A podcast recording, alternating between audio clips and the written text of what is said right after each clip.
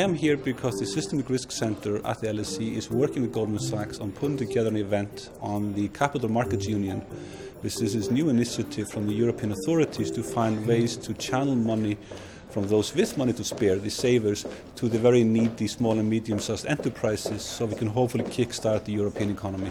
We had a common market in Europe now for almost 20 years, and there's no reason why we should not have a capital markets union.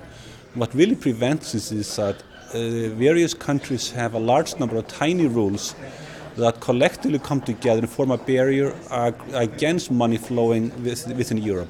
Is all these tiny protectionist rules, is all the protection of special interests that prevent the formulation of the capital markets union and also governments that are inherently nationalistic and, and protectionist. So there's a lot of entities that are, are, against the CMU in Europe. Within Europe, there is a strong political will and there's a strong need to find ways to channel all the excessive savings in Europe to the companies that need them.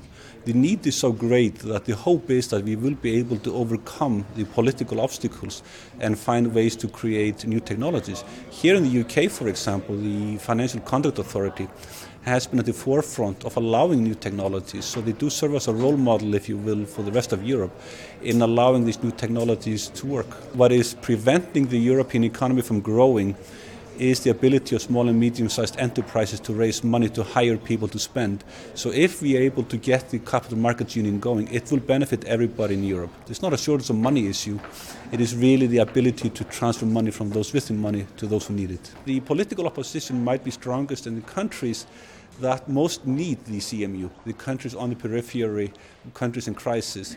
So, therefore, their really dire need for funding might, and I, my hope is, will be able to overcome the political obstacles.